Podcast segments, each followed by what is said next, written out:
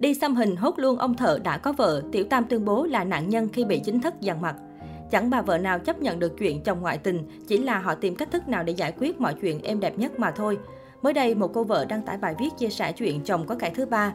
Theo như chia sẻ thì Tiểu Tam đến tiệm xăm hình, sau đó hốt luôn thợ xăm. Tuy nhiên có vẻ như mọi chuyện sau khi sự việc vỡ lỡ vẫn đi theo chiều hướng xấu. Hai kẻ sai trái vẫn cố chấp để gặp lại nhau. Bài viết của cô vợ như sau. Chị qua tiệm chị xăm xong cái về chị hốt luôn thằng thợ xăm. Giờ nói giật chồng thì không chịu, vậy nên gọi sao cho đúng đây. Lần đầu không biết có thể bỏ qua, nhưng mà một khi bỏ rồi mà vẫn tiếp diễn nữa thì lời xin lỗi còn giá trị nữa không vậy? Chị nói chị nói chuyện đàng hoàng với em, vậy em chỗ nào không đàng hoàng với chị? Rồi ví dụ gặp người khác đi, chắc người ta chị chị em em với nhau à?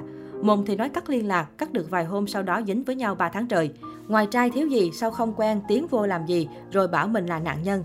Nạn một lần thôi là đủ khôn để nhận thức rồi chứ đâu phải dây dưa 3 tháng trời rồi đổ lỗi này lỗi nọ. Cũng đừng nói do tin này kia. Ở đây đâu ai bắt chị phải tin, thân mình còn không tin mình thì tin người ta làm gì. Đính kèm với chia sẻ của cô vợ chính là những tin nhắn của Tiểu Tam và ông chồng. Theo đó, người phụ nữ này tỏ ra đau khổ liên tục chất vấn em là gì của anh. Như thế này thì rõ ràng có quan hệ mờ ám với chồng người ta rồi. Người vợ đã có được toàn bộ bằng chứng. Khi bị phát hiện, ông chồng nói lời xin lỗi xong cô vợ không muốn tha thứ nữa bởi không còn tin vào người đàn ông này nữa.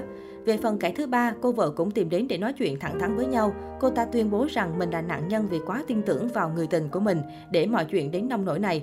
Nếu nó xảy ra thì trước hay sau nó cũng sẽ xảy ra. Còn bây giờ S với em giải quyết với nhau đi.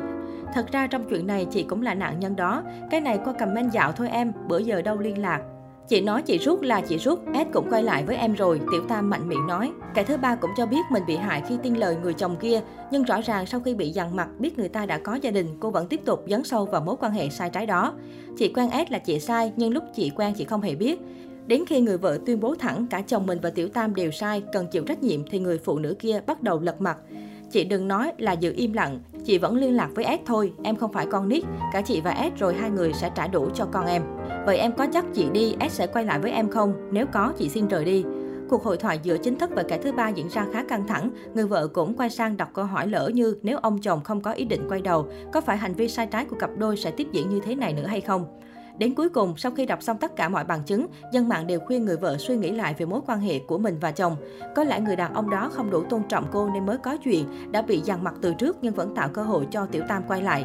Đàn ông kém chung thủy có giải quyết rồi cũng khó chắc chắn về sau họ một lòng với vợ, không tư tưởng đến người phụ nữ khác bên ngoài. Nếu như lần thứ nhất sai lầm xảy ra người ta gọi là chẳng may, thì hành vi tiếp tục sai lầm ấy là cố ý. Biết nhưng vẫn bất chấp để làm. Trong tình yêu hay hôn nhân, cố chấp giữ lấy người đàn ông hai lòng kém chung thủy sẽ chỉ càng làm cho người phụ nữ đau khổ nhiều thêm mà thôi.